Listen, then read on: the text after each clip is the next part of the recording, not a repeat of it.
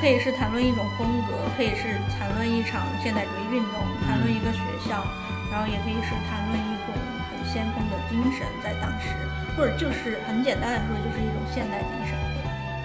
这个过程中也有历史上很多就历史学家的问题啊，就是他们当时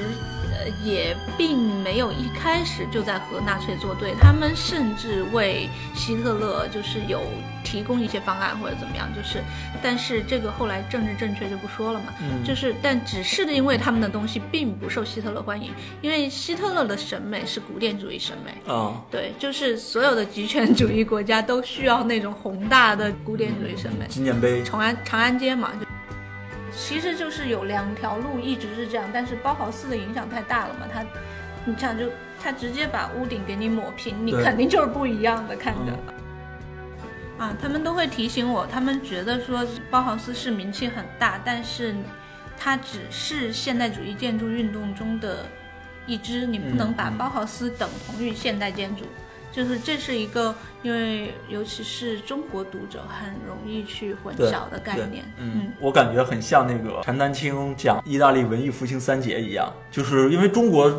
对他的思路也是这样，是吧？对，中国的读者就只知道说文艺复兴就那三个人，对对，就是就那三个，其实还有还有大量的那个别的建筑师也在做同样的事情，是的，这里是中间地带，我是张云婷，我是海博，这是中间地带的第一期节目。这期节目的起源呢，来自于梁晨关于包豪斯的对话。这个梁晨不是北京城市改造那两位啊，是梁文道和陈丹青的一个对话节目。刚好我有一位前同事，就是刚才和大家打招呼的张云婷，他写过一本关于包豪斯的书，名字呢就叫做《被误解的包豪斯》。这本书并非只是材料的堆砌，他是去德国的魏玛、德绍这几个包豪斯的老校址去做了大量的采访的，其中包括了不少德国的本土的建筑师、策展人等等，还住了包豪斯的校舍。看完那期视频节目之后，我就问他说，这两位到底误解了吗？那就听节目吧。首先我想问一下云婷，当初为什么选择这个书名？在你看来，包豪斯被误解的那些点都有哪些呢？最初定这个题的时候没有要就取这个书名，这个书名是最后采访完以后，然后就是在做结构的时候觉得是合适的，主要是因为国内读者来说吧，因为国外其实对包豪斯这个领域还是尤其设计界还是都比较了解的，但国内其实是相对欠缺一些，因为有很多人对包豪斯的印象可能仅仅只是一些很风格化的东西，就比如说某一类建筑他们觉得是很包豪斯，或者又整个所有现代的建筑他们都觉得是包豪斯，就是这是很两种情况。然后还有就是可能只认识有限的一些包豪斯的家具啊、产品啊什么的，但是其实包豪斯这个东西到底是什么，它背后又有些什么样的历史啊、社会的这种事件，我觉得还是大家并不知道的。其实在国内这个领域里面，大家对包豪斯的理解是很不一样的，而且像我是很晚才知道包豪斯的。我知道，我跟你分享一个就是我怎么知道包豪斯这事儿的哈。当时我还在做记者的时候，我去采访一个做手机的这么一个创始人，他叫那个刘作虎。当时他说，就是一加手机的嘛，一加手机的老板。当时他说，他喜欢的这个设计品牌就是应该是包豪斯风格那样的。当时我这是第一次听说所谓包豪斯，然后我后来去研究，然后后来去看一些书啊，知道说那个乔布斯也是延续了有包豪斯这种因素的。所以说，在我眼里好像包豪斯是一个感觉挺神秘的东西的，就给听众们来解读一下，说包豪斯到底是个啥呀？到底是什么？我觉得先简单来说，其实包豪斯就是一个学校，然后它在1919年和到1933年之间，有这么十几年的时间，做了在德国的几个城市，然后做了一个这样的很先锋的学校。然后主要教授艺术啊、建筑啊、设计啊这样的一些课程，那长远来说，其实包豪斯最终变成了一场非常有标志性的现代主义运动，但不是唯一的，就是它是在这场运动中，可能很多人开始抛弃一些古典主义风格的家具、建筑，然后室内所有这些东西，然后开始接受现代主义的、或者说非常现代的装饰家具，包括他们的品味也都转变成了很现代的。你其实是那个做记者出身嘛，那当时做这个建筑记者或者是做这个领域的时候，最开始接触包豪斯是因为什么事件，或者是什么东西让你促使你去写这么一本关于包豪斯的书呢？我觉得可能就是在你采访所有的这些建筑师也好，设计师也好，包豪斯可能都是一个非常，就偶尔他们会提这样一个词，就像是你去采刘作虎一样，就是这，但是你就会去深究说这个词到底意味着什么。然后包括就是我其实最早08年那个实习是在798。然后在798的时候是我第一次听到包豪斯，就那大概就对那会儿可能也刚刚是包豪斯这个词进入中国，因为08年可能还有一个点就是说 iPhone 出现，乔布斯会说他是遵循了一种包豪斯式的设计风格，可能从那一年之后开始有很多的所谓包豪斯这样的词会在各个设计领域里面出现。那其实最早就是我其实现在还是认为，就是说包豪斯其实没有进入到更大众视野的，它还是一个比较小众存在的话题。的确是有虽然它在建筑或者设计界，或者说这些设计爱好者里面，可能就是一个经常听到的词，但是对于中国大众来说，包豪斯这个词还是很陌生的。但我觉得还有一个可能是说，整个中国对于设计消费这一块本身还是一个非常不那么大众的市场。当时你是去到德国那个包豪斯学校的那个所在地的是吧？对。那简单来回溯一下，其实包豪斯最早是在魏玛来成立的这个学校。对。那好像是也是因为当时有一个特别大的社会的变动，社会背景。对。那当时为什么要是这个地方魏玛会建立到这样一个学校呢？跟他整个处在这个机缘上有很大关系。对，因为其实18年一战结束嘛，一战结束之后，其实德国自己内部，德国处于一个战败国的阶段，然后它内部其实已经很混乱，然后就爆发了内部的这种战争，那直接促成了魏玛共和的形成。对，魏玛共和国就是在魏玛建的，所以其实魏玛在当时是整个德国非常文化、政治、艺术的这样一个中心的这样一个城市。尽管它其实是属于它相当于是在东部的，就在德国算是中国中部的偏东，就是属于东德。它后来对，然后它这个城市也因为它有很多古典历史，就是包括哥德呀、希勒啊这些，所以其实它李斯特，其实它有古典的基础，古典基础加上它这魏玛共和这种政治基础吧，所以当时其实是它会欢迎一些新事物在这个地方出现，对，而不是因为别的城市可能还会相对它更保守一些。所以说这个学校在建立之初，他并不是，虽然说包豪斯这个名字是说是造房子的意思，但是他在最开始的时候，他是工艺学校出身的，是吧？他并不是一个建筑学校。对，或者说一开始他们的宣言其实讲的是要把什么手工艺、艺术，然后统一到建筑，就是这个大的，他把建筑比作教堂嘛，就是他要把这个这些东西全都统一到这个教堂之内，那其中还包括什么壁画呀，然后产品啊，就所有这些东西。然后建筑是一个那个集合体集成的东西，对，他把建筑作为一个集成体，但事实上也是，我觉得这个直到现在都是一个就如果我们现在建筑设计师能再想一下这个点的话，会好很多。然后所以其实在最初的时候，那为什么是手工艺呢？就要讲到它之前，在包豪斯之前，欧洲其实已经有很多这样的运动，包括从1850年开始，英国的工美运动。工美运动其实就是工艺加美术这样一个运动，就是想要把手工艺和美术综合那个融合起来，然后让它变成更好的产品，更具有审美的产品。对，所以其实它是一直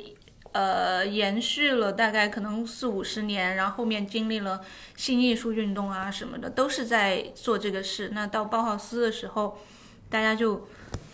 然后其实是在延续这个，但是与此同时可能也会有一些变化，就是比如说他在做工坊的时候，他会有很多不同的什么金属工坊啊，然后什么各种壁画工坊啊，什么像纺织工坊啊这些，对。然后但除此之外，他也还有一些关于技术类的学习，对。对，我是看到说这个包豪斯的学校是非常注意培养这个学生的这种实际操作能力的，对，动手的能力，对。而且他们还就是亲手去做了一套房子嘛，对吧？在那个对，就在魏玛的那个对，那会儿相当于就是他们比较郊区吧，偏乡下了。其实我是在那个视频上看过这房子，他们其实跟整个德绍的老城区的那些就是原来的房子是完全不一样的，对，就是可以想象说当时那套房子起来之后，那个差别还是非常非常明显的，非常大。就你要考虑到那是在1923年，可能整个欧洲普通人的房子都还是那种，比如说红色的斜坡屋顶，然后窗户就是开的小小的，对，然后就这是一个采光的问题嘛，然后再加上它的那个墙壁啊什么的，其实它还没有完全进入一个现代化材料去做的，因为现代材料在那会儿其实也是贵的，所谓钢筋水泥啊这些，然后可能它还用了一些原始材料。我觉得还有一个可能后来的建筑学家还可能没有太提到点，就是说那会儿的古典还遵循一些古典建筑的比例，人的古典比例。然后但是在23年这个房子里，其实你进去的话，基本上它的古典比例已经消失了。对，所以其实各方面吧，肯定是对当时的人是一个非常震惊的。再加上它里面做了一些。就由全体师生做了一些家具啊产品，也是跟以前东西不一样的。就现在在魏玛那个房子还是在的是吧？就是那个学校也是在的，在的。学校其实虽然还叫包豪斯大学，但它的就是一所正常的学校，就对，就已经是一个就可能综合性的学校了，不再是一个专门的艺术。其实我当时在那儿还认识几个包豪斯大学的中国学生嘛，因为大家都是很多设计学生都是慕名去的。对，我看就包豪斯100年的时候，很多就是包豪斯大学的那些留学生呀什么之类的，都会写一些纪念文章之类的。对。但是我认识几个同学当时去那儿的学生吧，反正。其实对那个学校的教育还挺不满的。他说，就比如说，包豪斯曾经所提倡的那种动手能力，很多的那种 workshop，然后，他说他以为去了还是那个样子，但是后来去发现没有，就是这些东西都特别的，对，就是特别的正常了。现在这个学校，那现在这套教学体系，就是现在包豪斯大学的教学体系，应该跟。可能中国的其他那个国家的这种美学上的教育体系应该是一样的吧？应该差不多，但我不知道中国和就是具体这个当代的我没有太研究。有一个东西肯定是包豪斯之后影响比较大的，就是他们的那种基础图形练习。对，就这个你知道，就是中国很多那种画素描什么，其实也会，可能很多人都会有。很中国教育里肯定是就是那种非常正规的三角啊、圆啊、直线型。对。但是事实上，包豪斯那会儿有一些很先锋的东西，我不知道现在这些教育里有没有继承。那他们当初是怎么考虑说要把这些那么多的东西都 mix 在一起的呢？我觉得其实跟这一帮创建者，尤其跟那个第一任校长格罗皮乌斯有关吧，因为他自己本身就是一个中产阶级的建筑师，然后他要做这个学校，然后他在他身边又全是在那个年代非常先锋，就是其实说更宏大背景一些，是整个1919年就是一个现代主义文化艺术，然后包括就各个方面非常蓬勃的这样一个时期。所以其实你身边可能会有各种先锋性的艺术家也好，比如什么达达呀，然后风格派啊，构成主义，所有这些人就全部都在一起。那就是把艺术拿一点过来，然后把建筑拿一点过来，对，也就正好是那是一个高峰，那是一个大师辈出的年代，是吧？那真的就是个大师辈出的年代。对，就而且你很难说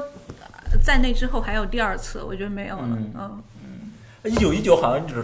也是一个就是在世界领域里面都是一个特别重要的一个年份。对，包括在中国，包括在中国，中国很重要，影响我们现在多深啊！对，也是在那个时候建立的。也是在那时候。五四不也是在现代性的一个现代叫什么？现代化。对，现代化吗？对的一个路程当中。魏玛时期算是这个包豪斯的一个巅峰时期吗？初期吧，它因为但是的确这个初期是我觉得还非常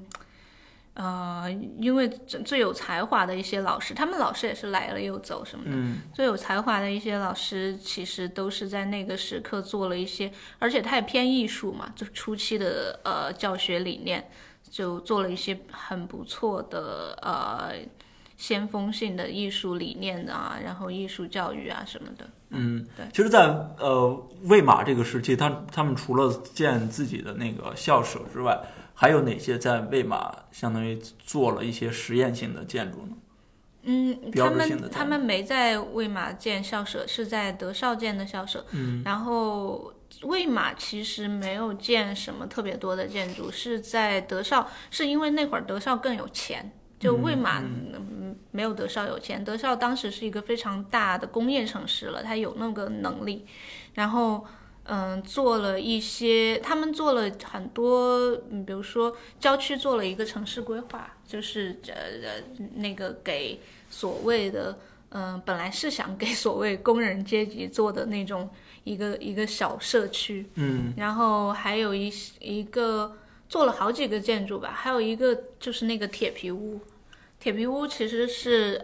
他们第一个用预制的方法。预制其实相当于就是我先在工厂里把所有东西都做好了，然后在工地上组装。就是它是一个更工业化的建筑解决方案。然后但在那个时候要推进这个东西很难，所以他们其实是在做这样的实验啊，然后做这个铁皮屋，然后还做了一个什么一个圆形的仓，那个我忘了那个叫什么。也就是说他们其实是比那个英国那段工艺美术运动更往前进一步的，是吧？他们要跟工业化相结合的比较密切的。对，而且德国是最早，我觉得他们比较就是在德意志制造联盟，就是早于包豪斯之前的这样一个机构，他们就在试图让设计师和品牌联系起来。就是说，比如说 AEG 这个品牌，那我作为一个设计师，我就为它设计风扇什么这种，就是他们在很早就试图建立一个联盟，一个平台，让设计师和品牌对接，然后这在当时的整个欧洲来说是非常先锋的，就更别提英国这样的国家是不可能的。因为这个德意志制造联盟很大程度上其实就是我们能看到德国制造现在是一个什么样的面貌的一个基础条件。对，因为在它成立之前，可能德国制造都是并不是多好的一些东西，就很粗制滥造。它可能不如英国、不如法国那些东西。那会儿英国就是说，你如果德国制造的东西就必须贴德国制造进来，然后我们会把它当做廉价品卖。对对，就要次一级别，是吧？对对对。所以他们这德意志联盟的成立，某种程度上就是说，要希望用一种工业化的方式来提升整个德国的，包括设计也好、产品东西的质量。对，是的，质量。而且格罗皮乌斯也好、密斯也好，这些建筑师都曾经是成员。对，嗯嗯，对。那从魏玛搬到德绍的一个很重要的原因是什么呢？他们为什么没有钱了？就是他们学校始终都面临这样的问题，就是本来又是战时，又德国自己内部非常混乱的一个时期，然后又加上各种政变啊，乱七八糟，就是通货膨胀什么的。他们就需要从那个州议会也好那边去拿钱，但是他就是始终这个钱是不够的嘛。然后这也跟就是说魏玛共和国当时的现状还有关系，毕竟这个学校是那个他们出资建设的嘛。但我觉得还有一个更重要问题是，在当时像这样的学校到底应该由它既不是公立又不是私立嘛，就是它的身份非常尴尬，就像是中国，就比如说到现在为止，你也不可能指望一个学校去赚钱，就是然后你可能说你要做一个南科大。然后你要做一个南科大，那你是不是要自己赚钱？你自己赚钱，那你这个教育本身的理想又要怎么去实现？就是一个教育系统遇见的非常尴尬的这样一个问题，其实是反复出现的。哎，他们不是公立学校吗？我看是说，其实是魏玛给了很多这个对，就是给了很多资金支持。但是我所谓的那种公立，其实是说那种叫什么？就是在欧洲的学校里面，可能比如说除了贵族学校之外，还有没有为平民做的学校？这种他们自己好像还成立了一个包豪斯公司，是吧？对，他们希望试图来去用这个公司形式运营下去。对，他们希望通过公司来卖钱，然后就是卖他们设计的产品也好。对对对。然后那相当于，如果那魏玛时期的话，当时他们设计的那些产品，在当时的这个市场上是一种什么样的反响呢？我其实没有具体查到这一块，但是他们每年都去参加，比如说莱比锡的这种贸易会啊，什么这种，就他们会上去展，然后去卖，然后他们的东西我觉得在当时也许卖的并不好，或者说只有比较少部分人会去买。就是但现在可能就很多，比如说中产阶级啊什么会去买他们这种。对，然后而且他这个公司，就是我觉得他也缺乏一个所谓的非常好的公司机制，因为毕竟这些都是学生嘛。对对对。格罗皮乌斯当然还是兼任的就是这个公司的老板，对吧？对。从魏玛去了这个德绍。德绍一个很重要的建筑就是他们的那个校舍，校舍和老师们的那个住宅。你是去住过他们的那个校舍的？现在的校舍是一个酒店是吧？类似。它其实就是一个你可以预约的那种，我觉得都算不上酒店，酒店有点高级，算是那个可以单间居住的那种高一点的青年旅社。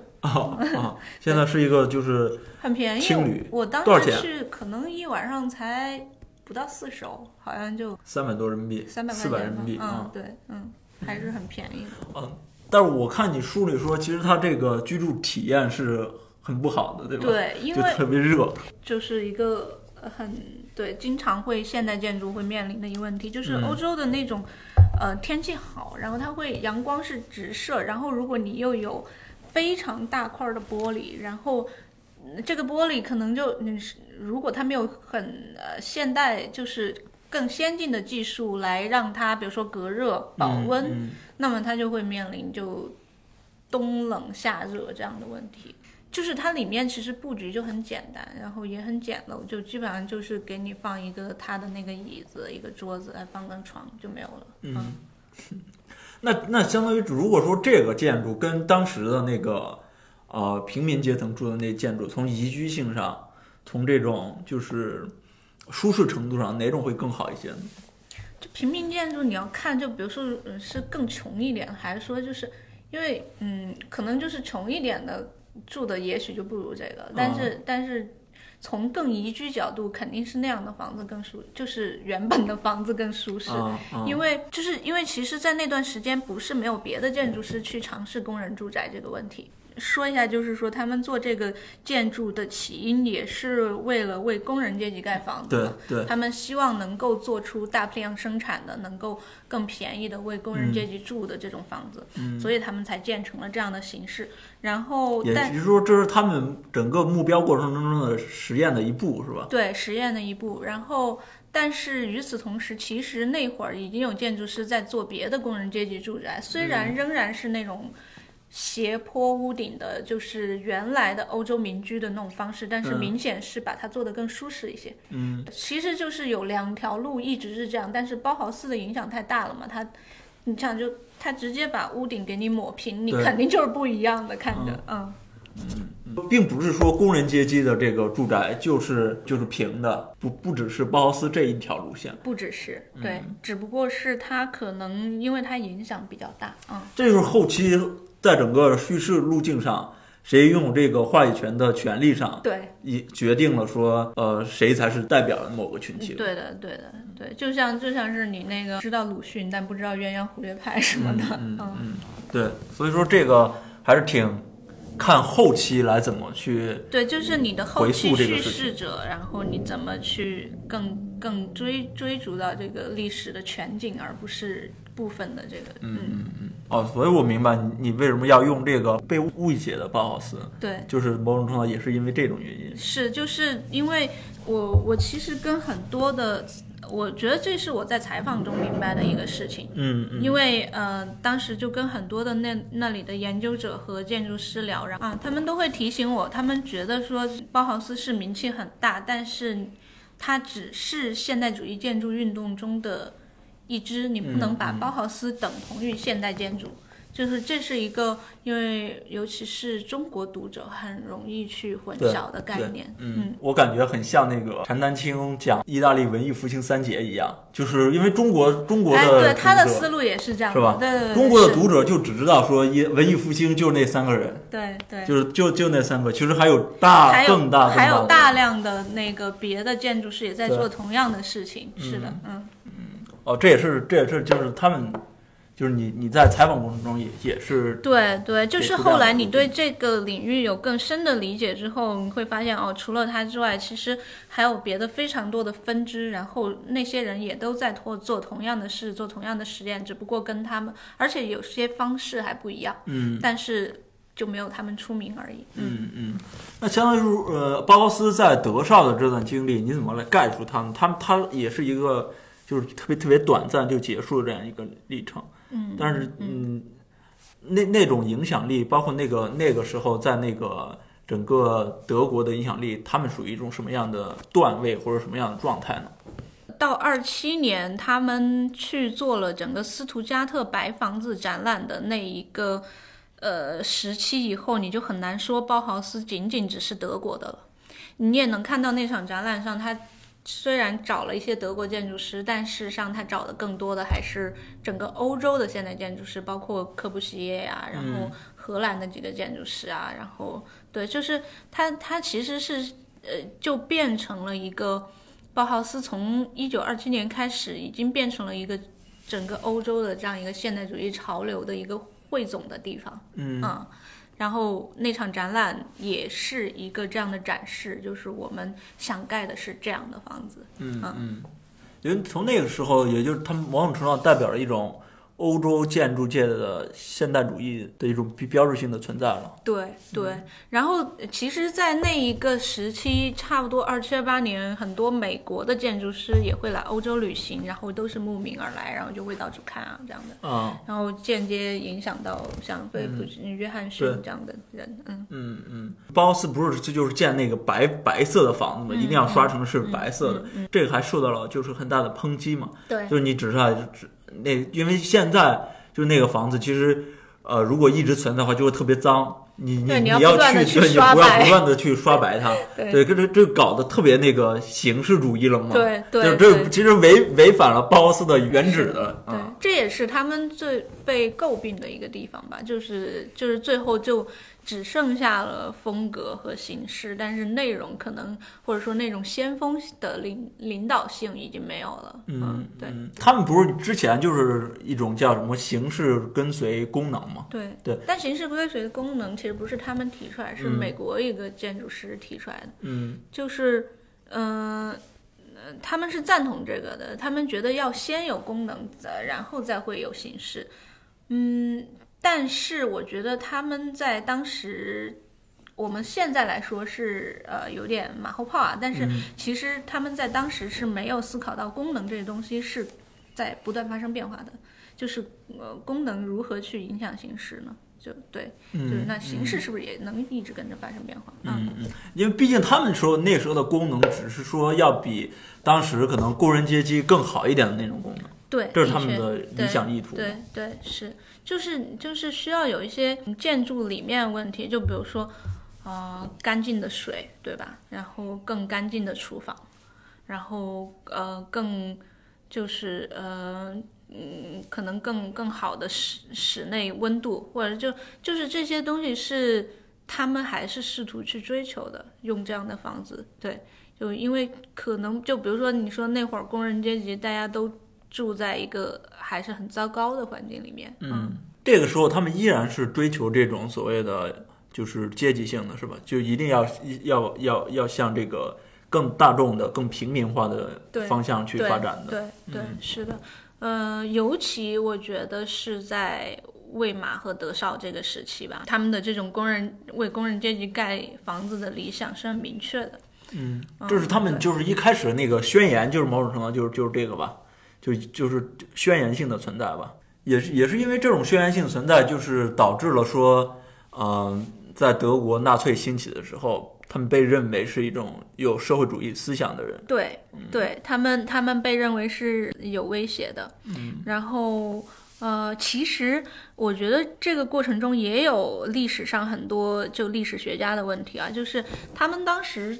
也并没有一开始就在和纳粹作对，他们甚至为希特勒就是有提供一些方案或者怎么样，就是但是这个后来政治正确就不说了嘛。嗯，就是但只是因为他们的东西并不受希特勒欢迎，因为希特勒的审美是古典主义审美。哦，对，就是所有的极权主义国家都需要那种宏大的古典主义审美。纪念碑，长安街嘛，就是、嗯、对你就是是那种审美，就新古典的，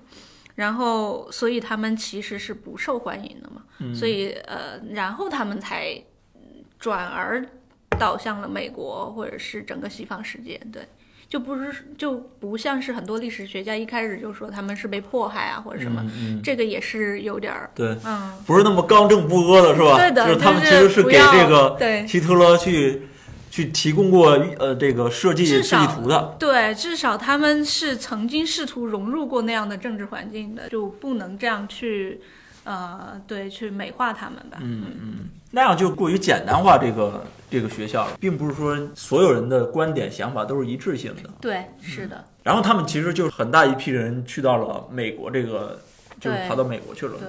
但你要知道那会儿就是所有德国人就都在往美国跑。嗯嗯，就什么托马斯曼啊这种就大文豪什么也都是往美国跑。对，所以其实就是就大家基本上都是美国，肯定就是一个最终目的地。然后而且他们在美国又刚好因为1932年的那个展，然后他们又极其的受欢迎，于是他们就去了。然后在美国其实，但我觉得他们在美国做了很多贡献，就是他们的所有当时的老师到了美国以后，就比如说密斯去伊利诺伊理工，然后纳吉去新包豪斯，然后包括那个阿尔伯斯夫妇其实去的是黑山，然后那个肯定格皮乌斯去的是那个哈佛 GSD 嘛，就是哈佛研究生学院，然后他们其实是在很大程度上塑造了1960年代的那一批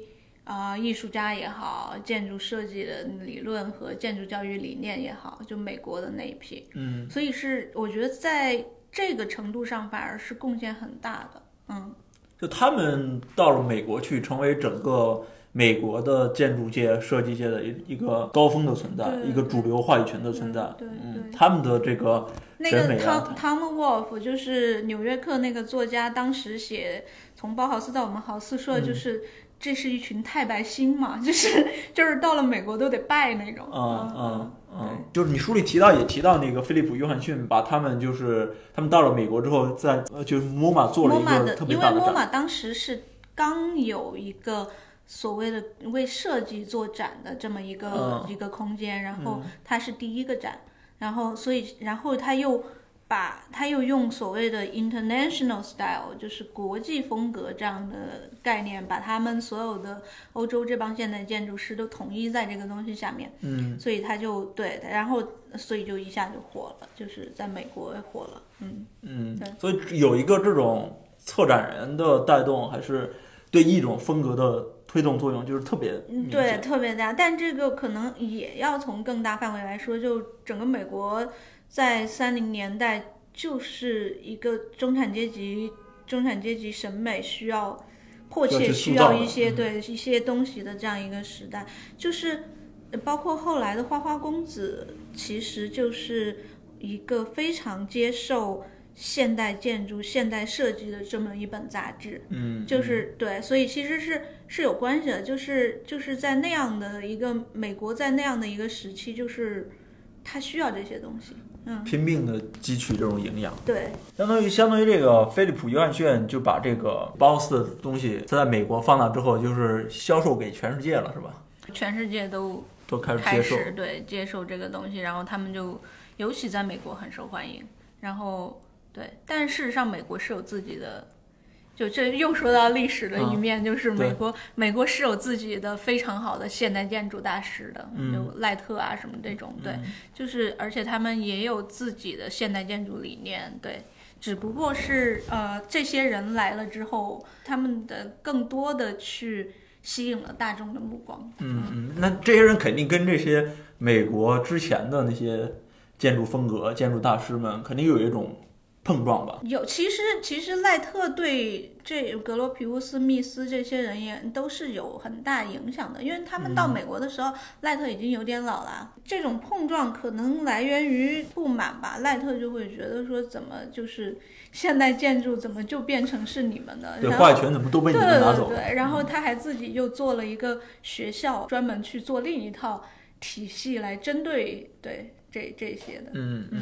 因为有这么一种说法呀，叫什么现代主义四大建筑师，包括了就是这个你提到这赖特呀，还有柯布西耶，包括格罗皮乌斯，再加上密斯·凡德罗。像这个密斯·凡德罗跟就是格罗皮乌斯，他们都是包豪斯系统的嘛。对。那用这个四大现代建筑师这种说法，也就是说明了说包豪斯其实占据了整个在现代主义建筑里面就是非常大的一块比例。但这个说法我是存疑的，因为其实到底是什么让他们占据这样的比例呢？就是我们从作品来说的话，密斯肯定是做了一些很好的作品的，然后他的确也为后来的现代建筑做了很多的贡献，赖特也是，柯布西耶。就是做的东西太多了，包括城市规划啊什么这种。我不太了解柯布西耶，你简单介绍一下柯布西耶有哪些就是比较让我们耳熟能详的作品呢？大众可能不太知道，但是他在巴黎做了很多建筑，就比如说萨福伊别墅，然后瑞士学生公寓，然后最后晚年做的朗香教堂，然后他做了两个非常重要的规划，就是昌迪加尔就印度昌迪加尔整个城市的规划是他做的，对。然后他其实还和另一个巴西很牛的现代建筑师叫奥斯卡尼迈耶一起做了纽约的那个联合国大厦那栋楼，对。然后所以其实他做的东西类型很多，但是其实像格罗皮乌斯，就是我觉得放进去是有点问题，因为从作品本身来说，他的作品达不到另外几位的程度。对，我看他其实履历上作品非常有限，是吧？非常有限，而且他自己就不会画图，他全靠自己的 partner 来画图，来最终去实践这个东西。相当于他是个理念的输出者，是吧？对，他是个理念输出者。这我也看你书里写到一个，就是批判那些包豪斯的人，其中有一个德国的建筑师嘛，他说他去做建筑的时候，都会要去这个工地上去实践的，每两个星期或者每一个星期都要去工地上去走，去看实际情况。你说的这些格罗皮乌斯这些人肯定就不会了吧？ 对，你这样说我可能有一个延伸观点，但我不太确定，可能会被建筑批评家讨论啊。就是说，从那时候开始，是不是建筑开始有它最初介入商业化的这样一个模型？就是说，你知道现在中国很多的商业建筑师来中国做建筑，那他们也就是在欧洲画一下图，他们并不实地来盯这个东西什么，或者说他们顶多设一个中国办公室，那也是前提在于他们在中国有很多的项目来说。但是某一类欧洲建筑师他们请不来，这一类就是我刚刚我们书里我讲的那种，就是他是需要这个作品从开始到完成在自己的完全的掌控之下的，对。然后中国其实非常多的建筑做不到这一点。明白。你这提到我想了一点，咱们鸟巢那个建立的时候，就是因为这个就是棚顶到底修不修这个问题，就是之前那个就画图的时候是要修这个棚顶的，但后期就是没有修嘛，当时还因为这个事情引发了挺大争议的。是，对。赫尔佐格德慕容他们其实也就是全世界各地盖建筑。他们后来还在那个德国的做了一个汉堡音乐厅，然后因为花了当地太多的钱，然后被抵制什么的。相当于格罗皮乌斯就是这种类型的先祖，是吗？是，我觉得如果要这样说，不要批评我啊，但是我觉得真的从那时候开始就看到了某种建筑的在地性已经完全被挪到了一个全球的语境里面去的这样一个建筑师的全球化。对、我觉得可以这样说。但其实那会儿比如说日本啊，赖特、柯布西耶这些都去日本盖房子，就是已经很早，他们在二战前就已经去了日本，所以其实那会儿就差不多都已经开始了。你是觉得就是格罗皮乌斯是相对来说比较那个弱一点，因为他没有作品，对，或者说没有完全属于自己的作品。最初有一个，但是那格罗皮乌斯是不是在教学领域挺有一套的？那他后来不是当了那个哈佛的建筑生院的院长？对，那个院长吗？我觉得是他名气太大了吧，因为他当时刚当 GSD 院长的时候才30几岁吧，就是非常的年轻。对，因为他做那个就是最早的包豪斯的校长的时候也是特别年轻的一个。对，所以其实你很难说，只能说他是一个非常好的，但这不是说不承认他的才华，一定是有的。就是，但是他是一个好的宣传者，他就像我那里面不是那个 PR 大师说，公关大师的，对，说他只是很会做 PR 嘛。就是开始做包豪斯这个学校的时候，他就意识到 logo 的重要性嘛。logo 和宣言是一个非常做一个品牌很重要的东西啊，大家学一学，就是 logo 和宣言一定要有啊，而且你一定要非常的震撼才行。对，我看他们因为那包豪斯的 logo 是有那个2版嘛，第1版好像挺复杂的，第2版就更简洁一些。对，他一开始做学校他就要求做平面设计的那个老师，然后让他直接去就做第一版的 logo 嘛，就他是非常有意识的。那格罗皮乌斯当时去过英国一段经历啊，就是从德国去了英国之后，然后你书里也写到，就是他给一个他的朋友写信的时候，好像在不断的纠正自己这套就给工人阶级造房子这套观念的是吧？是，反正就跟他说的大致意思，可能就是说他觉得做那个廉价建筑这件事并不靠谱。他的意思是说，把现代建筑和便宜的建筑是不能划等号的，就是它还是相当于说这个造价问题是在整个建筑系统里面是很重要的一个存在。对，没错，我觉得他那时候意识到了吧，因为但是这个我觉得这个要客观来看，因为当时如果你开始用一些前沿的技术的时候，你的造价就是高的，那你怎么，然后你又有一个那种为大众的理想，这个跟老罗有没有关？但是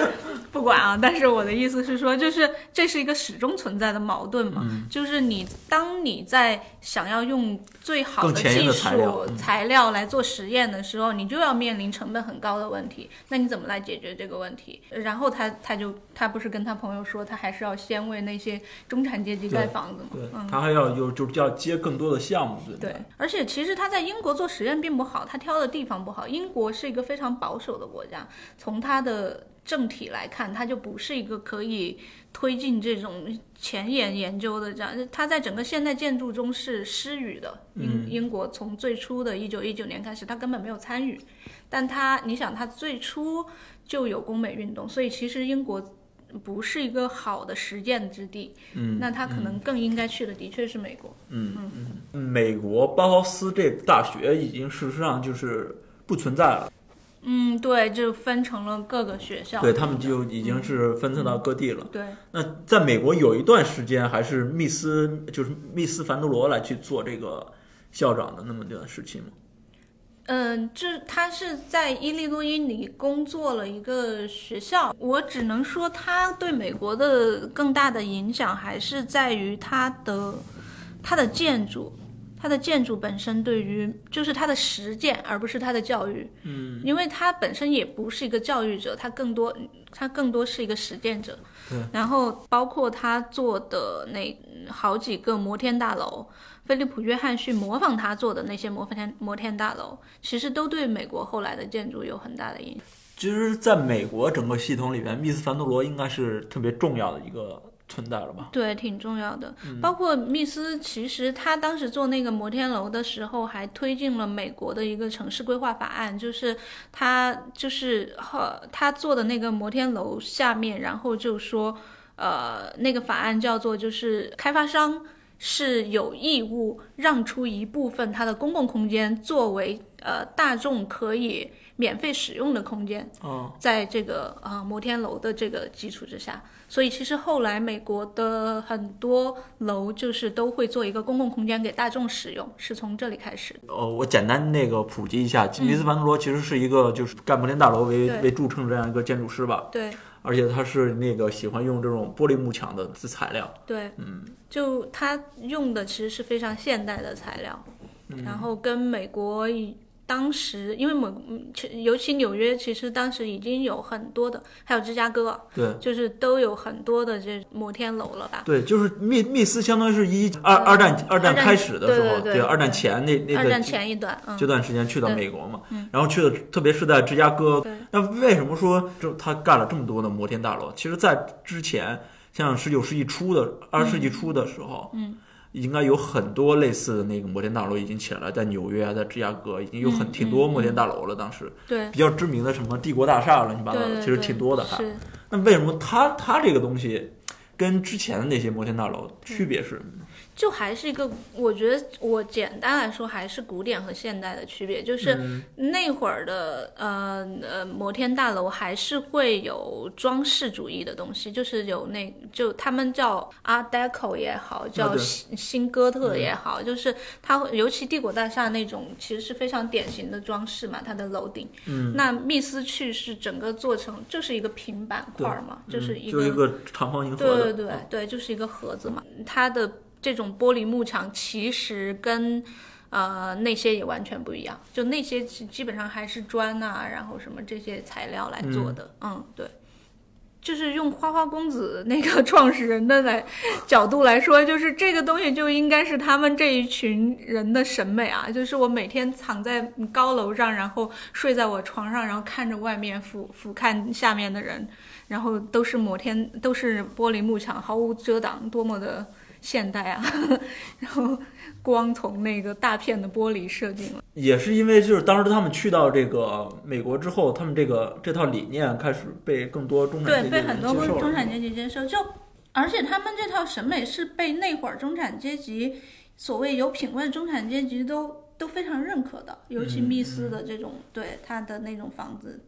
最早密斯在这个美国建的是一个，好像是一个小房子的别墅，是吧？有很多人拿着钱来让他去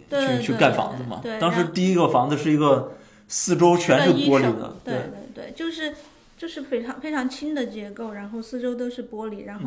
然后那个，而且他还不允许人家挂帘子，对，因为会影响美感。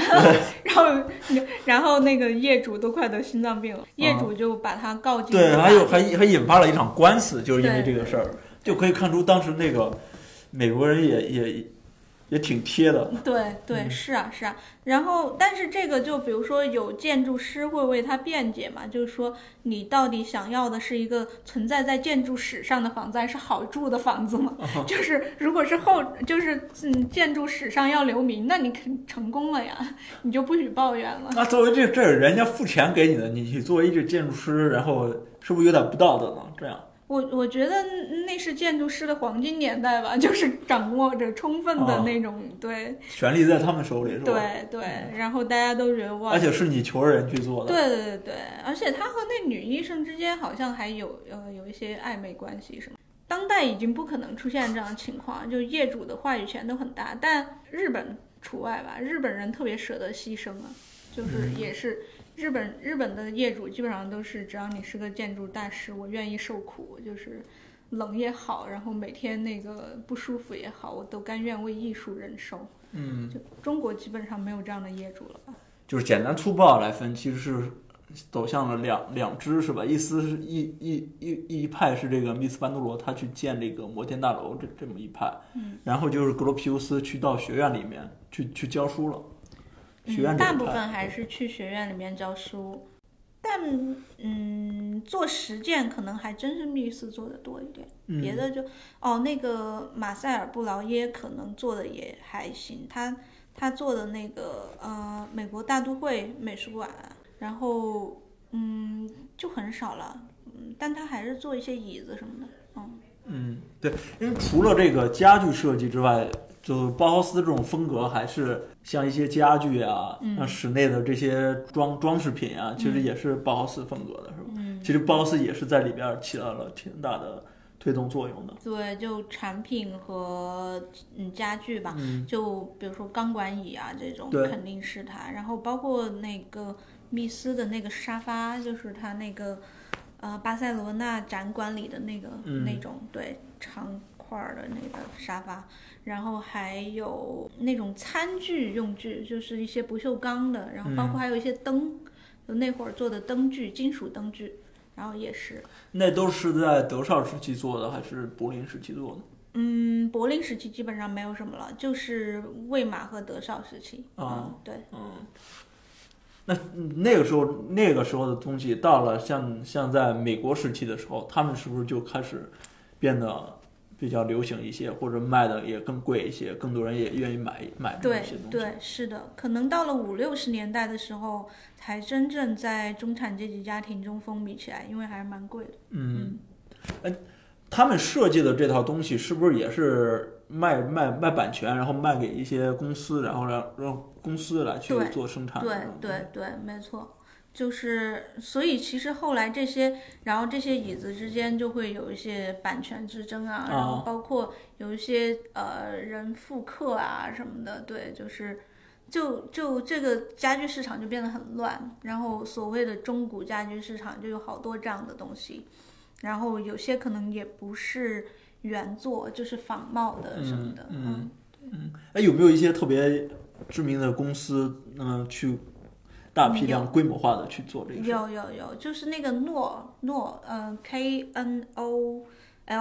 这个品牌会做一些那个钢管椅。现在还有吗？有，也有可以买，对，还挺贵的。多少钱？可能600-700欧。哦，600-700欧一把椅子。对，差不多4-5千块钱什么这种，有点贵，反正我买不起。然后还有几个，就现在还是有好几个品牌，像 Vitra 就是一个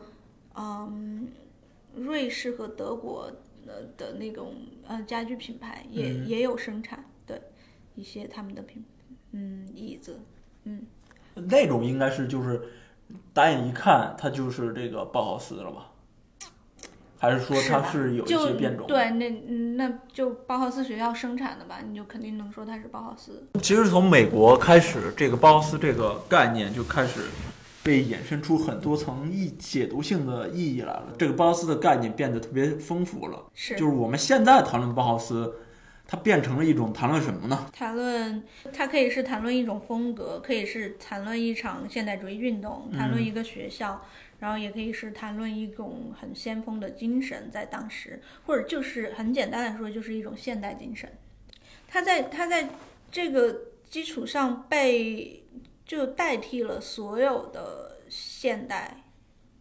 的产物，但这个其实是有争议的，就是对，就是说它能不能。当你说包豪斯建筑的时候，你肯定不能说它是一个现代建筑，或者是对，因为这时候你要想的是包豪斯指的是什么？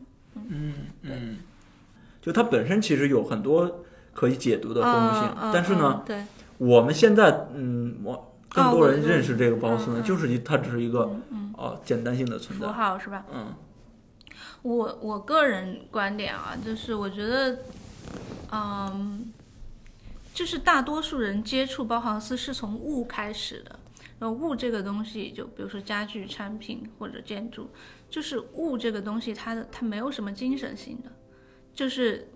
物这个东西你它的理解方式就变得简化，就是风格也好，颜色也好，装饰也好，它非常的实用，但是你会去想这个风格背后整个这一套体系是什么嘛？就是他曾经有的那个精神是什么？那个东西可能是属于很少部分的，就是更多的人接受一个概念，从物开始的话，也就只是到物为止，